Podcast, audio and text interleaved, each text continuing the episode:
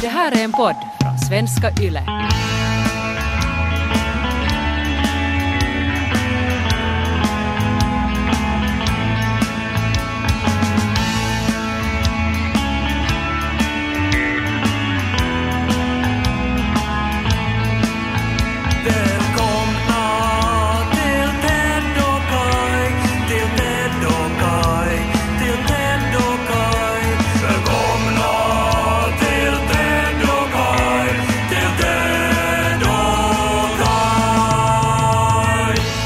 Allting är mycket osäkert och det är just det som lugnar mig.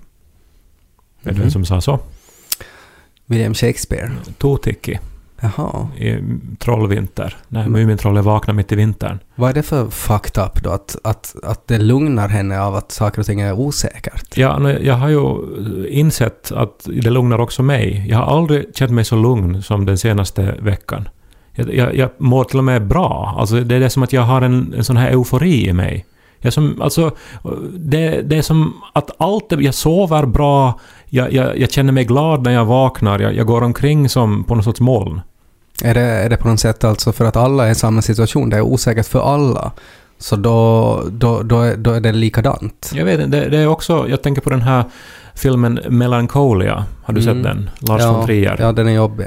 Den är otroligt vacker, tycker Men jag. jobbig också. Och jag har sett den många gånger. Och där är ju Kirsten Dunst är ju eh, svårt deprimerad, eller Mm. melankolisk. Eh, och eh, när hon gifte sig så då, då, då liksom när det är som allra lyckligast så, så då blir det som allra värst för henne. Mm. Ja, Hon mår som sämst. Men sen när jordens undergång närmar sig, nu ska jag ju inte spoila den här filmen, men det är alltså en planet som heter Melancholia som hotar krocka med jorden. Mm. Det är ju en ganska inte så subtil metafor. Men i alla fall, så då börjar hon må bra. Mm. Och jag, för att tydligen de, deprimerade människor äh, mår bättre när katastrofen är ett faktum. Ja, men då är det för att då, då kan man väl på något sätt applicera de där känslorna på någonting. Att det är liksom att ja, ja, orsaken varför jag mår dåligt just nu är inte för att jag är deprimerad, utan det är för att jorden går under. Och då är det på något sätt mer hanterbart. Tror du att det är det, eller är det att det som man har gått och gruvat sig för och väntat på, så när det då händer, så då måste man inte gruva sig längre? Och då släpper den här osäkerheten. Kan det Mm. vara någonting sånt? Det kan vara någonting det, eller, eller att man är då säker att sen efter det så då behöver man inte fundera något mer. Man kan ju se på det på väldigt många håll, men att inte det är ju, inte det är ju helt normalt inte, ska jag säga. Men eh, skulle det vara mer normalt då att ha panik och gå omkring och, och klättra upp för väggarna? Nå, Det är väl nog så som är det normala för dem, alltså mer normalt för många just nu tror jag. Jag undrar om inte också jättemånga är ganska glada över en sorts paus från uh, sådana här vardagliga plikter.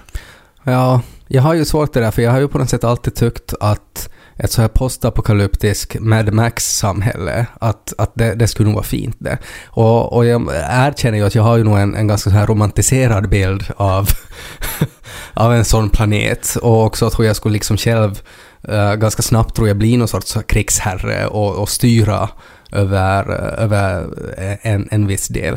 Men eh, Skulle du skaffa en sån här liksom läderrems-outfit då? Sån här alltså jag... jag det, painslut så här- som du ju är innerst inne. Jag tror att det, det skulle inte krävas mycket. Alltså det, det räcker nog liksom att, att, att någonting skulle brinna och lite polissirener och då skulle nog Painslut-outfiten komma fram ganska snabbt. Mm, det tror jag också. Jag har redan börjat så här spara långt hår och skägg och sådär. För att jag tänker att, jag menar att man måste vara förberedd. Nej, det är därför. Ja. Tänkt också att det är ju ingen människorelation som påverkas mindre av eh, de här regeringens restriktioner och rekommendationer än din och min relation. Som om vi skulle, skulle eller som om, som om du skulle överväga att ens krama mig. Ja, nej vi skulle inte ens high-fiva liksom. Eller vara mindre än en meter borta. Ja, men det där är ju en intressant, tycker jag, vinkling också på hela det här. Att det här är ju på något sätt oftast, om man tänker på de här liksom klassiska skillnaderna då med att vara mer extrovert och att vara mer introvert, så är det ju alltid de som är introverta som på något sätt måste skärpa sig och vara sådär att kom igen, få ut nu och umgås bland folk. Men att nu känns det som att det här är första gången i världshistorien som det är jobbigt för de extroverta. Att hej, nu får ni inte få ut och festa, nu måste ni stanna hemma, ni får inte vara mer än tio personer. Och det tycker jag är lite sådär roligt på ett sätt. Jag är också en person som är liksom oftast hemma, så för att mig, för mig så ändrar det ju inte så jättemycket. Alltså annat än jobbet förstås. Jag menar nu distansjobbar jag och det är ju en stor förändring. För mig då igen har ju allting eh, kastats omkull. Hela ka- kalendern har raderats ut bara på en vecka. Mm. Alltså hela min vår är tom. Alla såna här talaruppdrag, alla festivaler, alla bokhappenings, alla resor. Ja, jag skulle ha varit alltså tre veckor i Berlin och redigerat min roman. Men eh, Mm. Nu det, kan är, du inte redigera den. det är flygförbud och eh, jag har nu stridit med min Airbnb-host Ja. om jag ska då få eh, avboka det här. Ja. Och, alltså, allt har liksom ändrat på, på en vecka. Mm. Eh, och jag är ju inte van med det här att, att inte då få åtminstone omge mig med tio människor på fritiden. Mm. Men hur tar du det här nu då? Hur känns det nu då? Du känner ändå att det är tryggt? Och, eh, jag känner mig glad och så här lätt i själen. Men eh, jag är nog rädd förstås att, att det, här, det här sociala blir något som, som jag kommer att sakna. Mm. Men jag tror att jag kommer att sova bra ända fram till påsk, tror jag. Buen purmu puut vuossar botning Som täällä sitso popna popkuun Soveri vi popnödena popkuun Soveri vi lyskuted och kaj.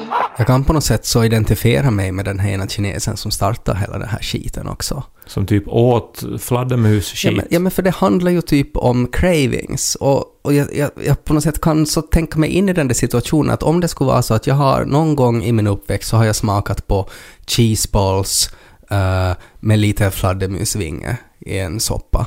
Och att det var bara liksom att det där var det, var det godaste jag någonsin har ätit. Och att man vet att ja, jag borde inte äta det så mycket men då är det nu så satans gott! Och så tänker man då i något skede att Ska jag nu unna mig det här? Ska jag unna mig det här som jag förtjänar, det här som jag vill ha? Eh, och så far man in i grottan, skjuter en fladdermus, slänger in det i soppan och så tar man hur paha kan det nu bli? Och så det- blir det en pandemi av det. Alltså att hela jordens befolkning är nu i fara för att en människa måste få det där jättegoda. Och det är ju också så om man liksom för- förbjuder sig själv att nu får jag inte röka. Nu är det färdigrökt. Men så ändå röker man och dagen Mm. Ja. efter har man ju otrolig morkis då. Ja. För att det var ju som bara i den stunden då som det här behovet var starkt. Mm. Men tänk den morkisen då hos den här kinesen då. Mm. När han nu då liksom öppnar New, New York Times och ser då att Dow Jones har liksom rasat Ja. mest vad det har gjort sedan 1987. Ja. Och, och, och att Italien är nedstängt. Mm. Det måste ju vara eh, alltså en otrolig känsla av makt. Jag hoppas ju att det var gott också. Alltså att det faktiskt var sådär att yes, det här var liksom mm, perfekt.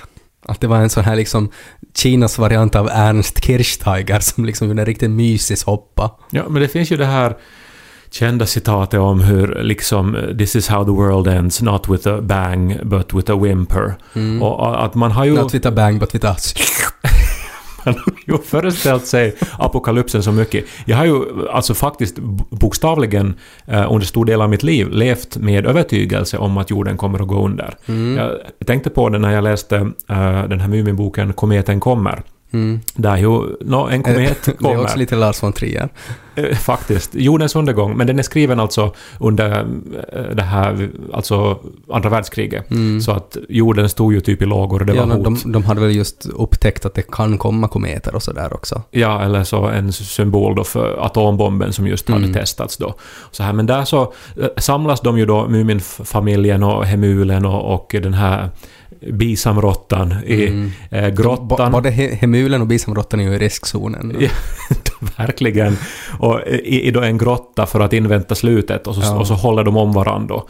Sen spoilervarning så, så slår ju inte kometen ner och förintar jorden. Eh, Men jag minns då när det skulle bli ett år 2000. Jag vet inte om jag har berättat om det i podden. Alltså att vi var ju övertygade i den här ungdomsgruppen eh, i SF-församling. Jag tror du berättade det i livepodden. Var det så? Ja, Okej, det. så ni som har hört det då så har hört det tidigare. Jag ska dra det kort bara då. Mm. Alltså vi var övertygade om att jorden skulle gå under. Eh, Vi var inte de enda förstås. Det var ju mycket med den här millenniumbuggen som skulle förstöra alla datorer. Mm. Eh, Men det som vi gjorde då, vi var livrädda då, vi eh, förberedde oss mentalt då när det var jul och så var det mellandagarna och nu är det bara några dagar kvar. Mm. Och så for vi då ett gäng då med några bilar, de som hade körkort då så, så valde väl platsen då. Eh, Jag körde oss till ett kraftverk i Larsmo. Mm. Och där då när, när det skulle bli tolvslaget då, eh, så stod vi då i typ någon sorts ring och bad. Vad väntar ni? Ska, ska det explodera då eller? Nej, Lite oklart just, för att det var ju ett kraftverk. Alltså, alltså, det, Ja. det, det måste ju ha varit det minst säkra stället att vara när eventuellt alla datorer löper amok. Ja. Eh, Men det var väl också att där skulle vi säkert märka det då. Fanns det någon sån här... Jag vet inte hur jag ska säga det här fint, men fanns det någon sån här kåthet i luften då? För att det, är ju, det har varit mycket prat om det också, alltså där när det, när det är så här end time, så att människor blir ju kåta. Ja, att det, det- kommer ju, det här kommer ju vara bra för Finlands nativitet. Ja, det, det kommer att vara... Det, det är ju inte bara det här att folk är i karantän och sådär och kan vara hemma och pippa, utan att det är ju också sådär att, att när, när det finns en sån här risk att dö, så då, då, då, då blir det också aktiverade sådär att men nu ska vi avla av oss. Jag var ju 16 år när det blev år 2000, så Mm. jag, jag, jag har väl aldrig varit kåtare. Nej. Eh, och dessutom i skåpet och liksom opippad och så här, så det var ju som... Det var som den här, den här, det här ena kadavret i Pompeji som de hittade i askan som liksom runka samtidigt som lavan kom på honom. Det här kadavret kände jag inte till. Nej men det finns en sån Men hur vet man det då? Men för att han ligger där liksom är, är som en förstenad med liksom handen runt sin snopp. Men s- snoppen har Och- ju inga och- ben, in- och inte, väl, porrsidan framme på laptopen. inte finns det väl liksom hud kvar och sånt, att man kan se vad han håller i. Nej, nå, säkert, jag litar på att forskarna nog kunde liksom räkna ut vad som han höll på med men att... Ja, men Men att till och med där så växte det sådana känslor. jag är väldigt stark där. Men Bläddra bland stenkakorna. Vad ska vara det sista porret jag ser på? det måste ju vara ett bra klipp. Oj, herregud. Eh, Men, men det här eh, tänkte jag också på domedagen, för, för jag lyssnade på eh, vår, våra kollegor i uh, poddvärlden, Tage Rönnqvist och Jocke Levelampi. I den 85 till 95. 85 till 95, som jag väl kan rekommendera. Det får man väl göra fast det här är en Svenska Yle-podd. Ja, den har varit en svensk Ullepodd, så därför tror jag att man får rekommendera. Just det, men den är alltid rolig. Jag lyssnar framförallt på de avsnitt när de pratar om filmer som jag har sett. Men eh, det här, jag har ju sett ganska mycket från den här tiden, så att eh, nästan alla avsnitt tycker jag är väldigt roliga. Men nu lyssnar jag på Terminator 2-avsnittet, som ju är en av barndomens storfilmer ändå. Vad har du för relation till Terminator? Nej, jag tycker jättemycket om den. Det var ju en sån här kalasfilm. Alltså en sån här film som man satte igång när det var kalas. Eh, att det, det, det, var, det var de här noga utvalda filmerna som hade tillräckligt mycket actionscener och bra ljud och häftigt och sådär. Något, något för allihopa. Ja, och där då, den har ju undertiteln Judgment Day. Och det handlar ju då om, eh, nå det är väl alltså några år innan domedagen då, då den här striden mellan maskinerna då utspelar sig då. Och eh, det här, där sägs då rakt ut att jorden ska gå under August 29 1997. Och jag såg ju då den här filmen när jag var kanske åtta år, den kom väl ut 91. Och, och, och redan då, för det här att ha en sån här tioårskalender hemma. Så då skrev jag upp Som en liten påminnelse. och jag, jag, jag liksom letade fram dagen och ringade Ja. in den och, och skrev då att, att jorden går under. Mm. Och eh, det här levde jag ju med då under alltså alla de här åren då och det är på något vis Det är ju något, någonting spännande att leva med. Ett sånt här liksom datum, för att det finns ju, finns det inte någon sån här liksom saga eller myt eller någonting så här att liksom, att man, eh, man får någon sån här känsla av djävulen men sen berättar han vilken dag du ska dö på och hur det liksom fuckar upp en när man vet det. Eller har jag hittat på det? Nej, det är väl nog någonting... Det, det, nå- fi- det finns någon liksom att Faust... nå- Ja, nej, men att det, det är någonting att det är liksom en så här stark förbannelse. Liksom att på ett sätt blir man ju odödlig för att man vet att man dör inte före det där. Men samtidigt så blir man crazy av den vetskapen. Ja, nå, jag blev väl nog... För, alltså jag, jag på något vis... eh, Det föreföll mig aldrig heller att det här inte skulle hända. Att, att Terminator 2 inte är sanning. Ja, nej men det, det var väl en så otroligt stark upplevelse att se den här filmen och jag var ju helt säkert i rätt ålder också för att Mm. Ja. bli livrädd. Ja. Och så här. Så att jag, jag, jag levde ju faktiskt med, med den tron och jag vet Mm. att jag har någon gång sagt till mina vänner som barn också att, att ja, att, att det här vi får ju aldrig gå på åttan. Nej, nej just det. Och, och, och, och ingen har heller ifrågasatt det när jag Nej. har sagt det, vad, Nej. vad jag minns. För du sa det som ofta. Så det var bara så att jo, Kai har sett Terminator 2. Men liksom med en sån här uppväxt då med eh, domedagar som eh, följde på varandra eller hotet om Ja, men dem. kanske är det det som ger dig trygghet då i det här. Alltså för att för dig är det en sån här liksom nostalgisk barndomskänsla, liksom att så här vänta på domedagen. Och nu får du göra det i vuxen ålder. Ja, men nu är det ju på riktigt, alltså på min nära, alltså på, på min närmsta stormarket, jag var en onsdag kväll för att handla. Eh, och eh, jag brukar fara då för att det är minst folk då. Och den, den här är alltså öppen dygnet runt. Eh, Och där var alltså eh, som dagen innan jul, alltså rusning. Och, och människor hade sina vagnar fulla med liksom pasta, kaffe, konserver. Men, men det här med vässapapper, alltså jag, jag förstår ännu inte att vad är det liksom för apinstinkt det där att oberoende vad som händer så ska jag åtminstone ha reven i skick. Ja men människor handlar nog annat också. Alltså, Jo men det- är ju nog någonting med det där, alltså att räcker det, äh, startade det bara att det var någon som var sådär att jo, nej, jag ska nog köpa allt vad vässapapper som finns ja. Och så bara spred det sig. No, det är väl kanske det värsta som skulle kunna hända. Att Nej, man men är det är liksom ju inte- inlåst i två veckor och sen så ska man liksom skit och så finns det inte Nej papper. men då måste man väl ta en dusch eller någonting då? Att det, nog finns det ju liksom värre scenarion än att man är utan vässapapper. Ja, det är ofattbart. Men eh, det här... Eh, som sagt, alltså, det, det här är ju sånt som man har läst om i alla tider, sånt här be- beteende, när man re, reduceras till primala instinkter. Mm. Och, och, nu händer det. Alltså nu händer det verkligen. All, allt är stängt. Nico, Ja, och- och- Nico som är lärare, nu, nu, nu, nu är skolan stängd. Ja. ja, det känns ju på något sätt också att, att det är så fragilt. Och jag tror att det är väl därför också som regeringen och all, allihopa liksom på något sätt uppmanar så till det här att men nu ska vi ta hand om varandra. För att det är ju sådär, alltså att man, man det, det är ju en sån annorlunda situation så att det känns ju också sådär som att, att, att det är liksom krut i luften och att minsta gnista kan liksom leda till någonting farligt. Och börsen rasar, alltså det, det, det är som allt ramlar samman nu verkar det som. Men jag måste ju nog säga att jag tyckte ändå på något sätt att det var häftigt att se den här presskonferensen som regeringen höll. Alltså att vi har ju nog fina ledare känns det som just nu. Och, och Sanna Marin, Sanna Space Marine som jag har sett memes av henne nu där hon är full power armor. Eh, så, så jag tycker hon, hon är liksom, hon är exakt den ledare som en sån här kris behöver. Jag tycker hon hanterar det jättebra och hon har ett sånt lugn och en sån professionalitet med tanke på hur ung hon är. Att det, det är liksom tryggt att höra henne prata. Jag håller med. Men det är också någonting med att hon typ ser ut som, vet du, någon som skulle kunna vara en hjälte i en sorts Ja. rymdfilm Nej, men eller det, är ju, det, är ju exakt, det är ju exakt så att är, är, det liksom... Skulle James Cameron ha regisserat det här så skulle ju alla andra ledare ha redan dött av det här viruset. Och hon var någon så här hälsoministeriets sekreterare eller någonting och nu är hon liksom nä, nästa i rang. Hon är lite Katniss Everdeen också Ja men från Hunger någonting, Games. ja, någonting så här att hon är liksom... Hon har en sån här underdog-kvalitet som gör att man genast tycker om henne. Ja, och jag menar, alltså man skulle ju inte kunna föreställa sig en actionfilm med liksom Juha Sipilä Nej. eller, eller Antti Rinne Nej. i, i huvudrollen. Jag har tidigare pratat om det här hur jag också jättegärna skulle vara en riddare och dö för min kung. Och hon har lite sådana egenskaper. Alltså att hon är lite sådär att om det blir då det här Mad Max... Du skulle inte få på dig rustningen ens. Nej, nej, men nu... nu jag, jag skulle ha... Man behöver inte ha hela rustningen, men en liten rustning. Och vad var det för fat shaming? Det finns väl många olika Nej, jag menar du skulle inte orka bära den.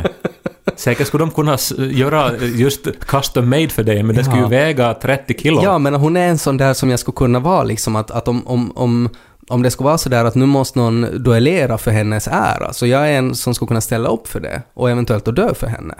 Att det känns sådär att ja, ja men att, att jag, jag har ett sånt förtroende för henne. Och det tror jag är den första statsministern som jag har ett sånt förtroende för. Ja, jag måste säga att jag också blev tagen av att liksom se den här raden av ledare och liksom, alltså att jag faktiskt upplevde att okej, de har det här under kontroll. Mm. Och eh, det är ju en bra känsla i dessa tider, även Ja. om jag inte är så speciellt orolig. En som dock inte såg på presskonferensen så var min mamma, som ju är på, på gränsen till, till riskgruppen. Ja. Eh, alltså, den här, alltså hon är inte 70 men hon är inte många år ifrån heller. Mm. Eh, och eh, det här, jag ringde henne då efteråt för det var ju en, en, ändå en väldigt speciell presskonferens. Verkligen. Alltså, något, alltså med följder som vi ju inte har sett någonsin Nej. under vår livstid. Så är det. Och, men att eh, mamma hade ingen aning om vad jag pratade om, för hon hade tittat på Dr. Phil. Just det. Och där var det då någon som hade gift sig med en seriemördare. Det är ju på något sätt säger så mycket om den där generationen också. Att nu handlar det om att regeringen har en extra insatt presskonferens för att utlysa undantagstillstånd. Men det kommer Dr. Phil. Ja, exakt. Och alltså att det hade inte ens, tror jag, föresvävat henne att man borde kanske se på den här nyhetssändningen då. Jag blir, jag blir på något sätt så ledsen också att när det handlar om att, att det är ju för de här, även om din mamma då inte tillhör riskgruppen, men att det är ju de här 70-plussarna som som det är för, för deras skull vi, vi gör. Hela samhället nu på ett sätt står stilla för deras skull. Eh, på vägen hit också rörde jag mig i lokaltrafiken. Så fullt med gamla gubbar och gummor som bara höll på med onödiga saker kändes det ju som. Att varför hålls de inte hemma då? För att de är sådär att ja men det är så tråkigt att bara sitta hemma. Men sen går de ut och blir sjuka och sen tar de en sjukhussäng och tar plats och tar vård från då någon som kanske skulle behöva det ännu mer än dem. Och och det här verkar ju vara någon sorts globalt fenomen. Jag läste i New Yorker om det här How to make your boomer parents understand the severity of the situation. liksom, Ja. alltså att, men jag antar också att om man har levt ett långt liv och man har kanske genomgått olika kriser och katastrofer och Det, det sjukdomar. är inte liksom tillräckligt farligt. Precis, eller någonting sånt. Jag börjar fundera att vad, borde man, vad, vad ska man kunna säga åt dem som ska skrämma dem så pass mycket så att de ska få in och låsa dörren? Jeppis pride kommer tillbaks.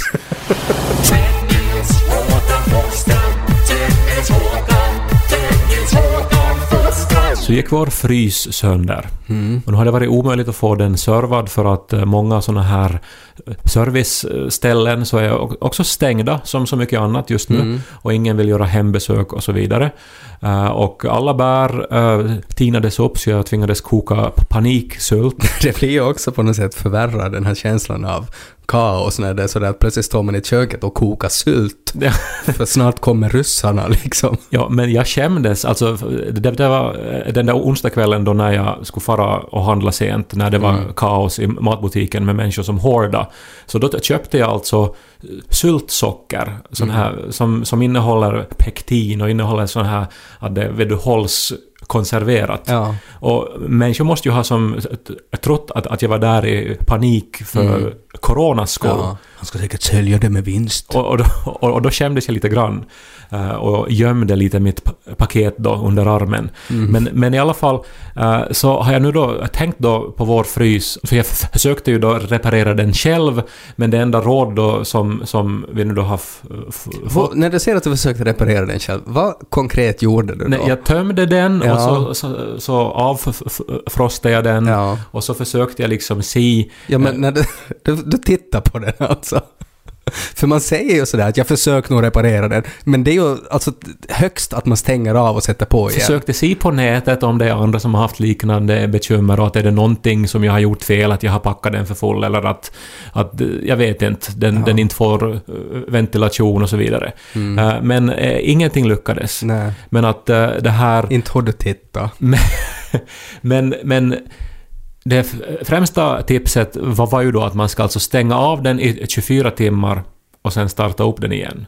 Men det här är ju nästan omöjligt för att eh, då borde man ju lägga innehållet i frysen någonstans och nu är det ju plusgrader ute den, hela den här vintern och eh, dessutom så hörde kylskåpet ihop med det hela så då skulle ky- kylskåpet också bli avstängt i 24 timmar och vi behöver kylskåpet och så vidare. Det har varit liksom en svår situation i vårt kök. Ja, jag förstår det. Men jag tänkte och det, det som vi gör nu på något sätt med samhället är ju att vi liksom rebootar samhället och hoppas att det ska börja fungera sen.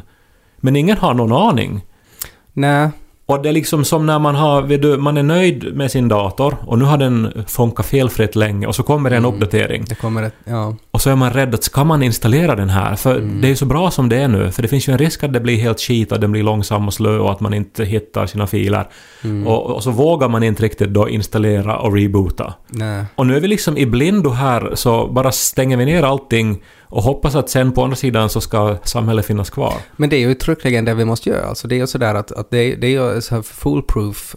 Det första man gör är att starta om maskinen och se vad som händer. Och det är ju exakt så vi måste göra nu för att vi inte vet. Det finns inga longitudinella studier. Det finns ingen... Det, det här är någonting nytt. Det här är ett virus som inte existerar för några månader sedan. Så det finns ingen plan. Ja, men en del av mig är så här att min faffa dog för en månad sedan och vi hade begravning. Och han dog av A-virus. Alltså, det var, alltså han var ju gammal, han var 91 år Ja, eh, och inte liksom jättestark. nej. Eh, men det var ändå influensan som dödade honom. Mm. Det vi, vi togs inga åtgärder då och det var inga presskonferenser och Nej, inga att- reseförbud. För att vi vet hur influensan funkar.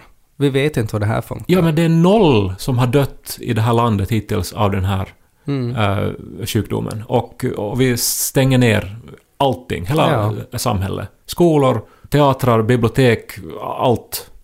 Och det känns märkligt, liksom drastiskt tycker jag. Jag tror väl att, att en orsak till det är väl att, att det måste...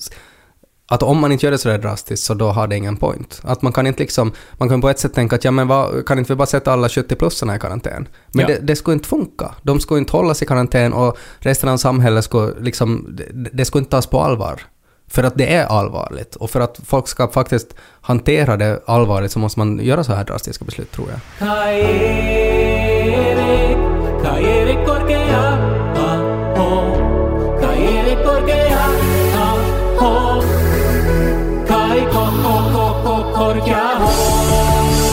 Å andra sidan hade ju aldrig säkert funnits en så bra tid att tvingas vara i karantän som nu med allt underhållning som finns där ute. Alla spel, all, allt, alla streamingtjänster. Ja, det är ju en massa rekord som slås hela tiden med antalet spelare online i olika tjänster och sådär. Att det finns ju nog att göra. Det är alltså typ spelbolagen, de här streamingtjänsterna och eh, alkoholbolagens vars aktier nu går upp medan allt annat går ner. Mm. För nu kommer folk att sitta hem och liksom docka och spela Nintendo tills eh, påsk ungefär. Mm. Men man kan ju också se på Yle Arenan, där finns ju bland annat eh, Virala Genier. Ja. Serien som är baserad på Teds och min bok. Mm. Eh, Och eh, i avsnitt tre som eh, kom ut i fredags så gör vi faktiskt ett, ett inhopp som gästskådespelare också. Jag uppskattar så att de har valt som thumbnail också till det där avsnittet, så har de tagit den där scenen av oss. Ja. Så att det ser ut som att vi är liksom lite mera med än vad vi faktiskt är. Men det var jätteroligt att få vara med. Det var kul att få vara med och nu på fredag så kommer då två avsnitt till och då finns redan sex avsnitt att se och de är ju inte så jättelånga, ungefär tio minuter styck så att men en timme får man ju enkelt att gå med att se på Virala Genier på Yle Arena. Ja, och jag tror att den också utsöndrar ett sån här trygghet på något sätt. Alltså det är, det är någonting med den här högstadiemiljön också som gör att det aktiverar så här nostalgiska tankar. Och jag tror att folk har ett behov av att, att titta på såna saker just nu, eller lyssna på sån musik, eller ta del av såna äh, grejer som på något sätt ger en sån här känsla av, av lugn och trygghet. Borde vi re- rekommendera lite så här karantänunderhållning nu då? Vi kan rekommendera poddar, böcker, filmer och så vidare. Jag kan rekommendera en bok som jag just nu håller på att läsa, eh, uh, Tigana av Guy Gabriel Kay, uh, fantasybok. Väldigt bra skriven, handlar om en, en eh, trollkarl vars son mördades och han blev så arg så att han uh, förintade en hel stad och också minnet av den där staden så att när folk säger vad den där staden heter så hör de inte Eh, och att det handlar om några människor som kommer därifrån som ska försöka få minnet av den här eh, hela staden tillbaks. Det är ju nog omöjligt att ta bort liksom Ja, men det är alltså via magi som han gör det. vilken otroligt onödig användning av magi. Ja, men om han... Med tanke han på att magi har oändlig potential. Ja. Ja, man skulle kunna tänka att han skulle kunna trolla sin son tillbaks då, men det gick inte. Men du rekommenderar ändå den där otroligt eh, märkliga boken då? Ja, nej, men den är bra. Ja. Jag har inte läst den färdigt ännu, men hittills, hälften av den har varit jättebra. Jag tycker att man kan läsa en dystopi nu då, om inte man då blir uh, alltför deprimerad. Uh, för att man ser ju många pa- paralleller nu då Mm. till det vi upplever om, omkring oss. Men jag rekommenderar Cormac McCarthys uh, uh, fantastiska roman uh, The Road, eller Vägen heter den på, Ja, på det svenska. finns väl som film också? Ja, det finns den också, men man ska läsa boken. Mm. Uh, och den, är, den är ju en av de bästa böcker som någonsin har skrivits, tror jag. Och också tangerar ju då liksom temat Mm. för allas uppmärksamhet just nu. Och på tal om dystopier så kan vi också rekommendera World War Z, eh, som handlar ju om zombieepidemin, som är skriven alltså av Max Brooks, som är son till Mel Brooks, och han gjorde nyligen en video eh, där han eh, liksom stod och sa att hej, det här är Max Brooks och att eh, jag skulle bara uppmana alla att ha social distancing. Och här är min pappa Mel Brooks, och så var han bakom en, ett fönster och var skojig. Han är ju över 90. Jag minns inte ens vem Mel Brooks var. Han är en, en väldigt känd komiker Ja, som har gjort alla de här Det våras om-filmerna. ja, men Jörn Donners favoritfilm säkert. World War Z är en, eh, en bra bok, som man ju kan också få lite tips om nu, om det är så att de döda börjar stiga upp. Det vet vi ju inte ännu. Det finns ju inga longitudinella studier. Så det kanske ni klarar er på till nästa vecka då. Virala genier, lite fina böcker och filmer. Och Terminator 2 kan ni ju titta på också. Ja, gör det. Och lyssna på 85 till 95. Fantastiskt rolig podd. Men vi kommer att fortsätta som vanligt, trots undantagstillståndet. Vi kommer att fortsätta podda en face to face om någon av oss blir sjuk, så då måste vi göra det på något sätt via distans. Men podden fortsätter som vanligt. Och en liten shoutout till Ted och Kais omklädningsrum på Facebook också, som har mer än 3000 medlemmar för Borde tillfället. ju höra någon sorts fanfar. Ja, vi kan ta en liten.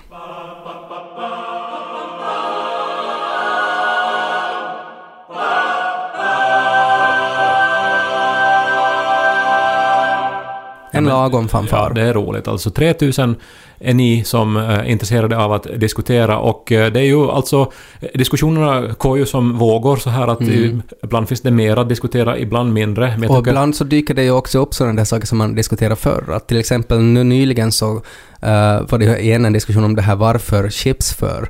Eh, där det var någon som hade postat en bild av hur de har löst det i Sverige. Och, och, och där var väl sloganen då att de go- godaste chipsen, inget snacks om saken. Ja, men det funkar inte riktigt. För det är Nej men liksom nu, inget nu är det ju snacks. bra, nu är det ju bra. Nu är det ju bättre än chips för. Ja, bättre än, ja, men det funkar inte riktigt. Eh, alltså, vet du, inget snacks om saken. Va, va, vad betyder det då? Det syftar alltså på snacks. Men det betyder ungefär lika lite som chips för. Men nu är det nog bättre än det. Alltså det är både Ja, men om man börjar, alltså eh, magreaktionen är att ja, det här var fyndigt, men sen när Mm. man börjar analysera det så betyder det absolut ingenting. Var, var, var försvinner han, liksom var, var tappar du det? Inget snacks om saken. Ja, Ja, så alltså man ska som inget... Alltså för att det är ett snacks och så är det inget snack. Det räcker Ja, ju. men det inget behöver inte vara- snacks om Ja. saken. Ja, det, behöver inte, det är ju en ordvits. Det behöver inte vara mer Nej, än det är så. inte en ordvits. Visst är det. Nej, det, det betyder ju inget. Är det här nu samma diskussion som att bilder av hundar inte är konst? Ja, no, ja, folk har ju misstolkat det där groteskt.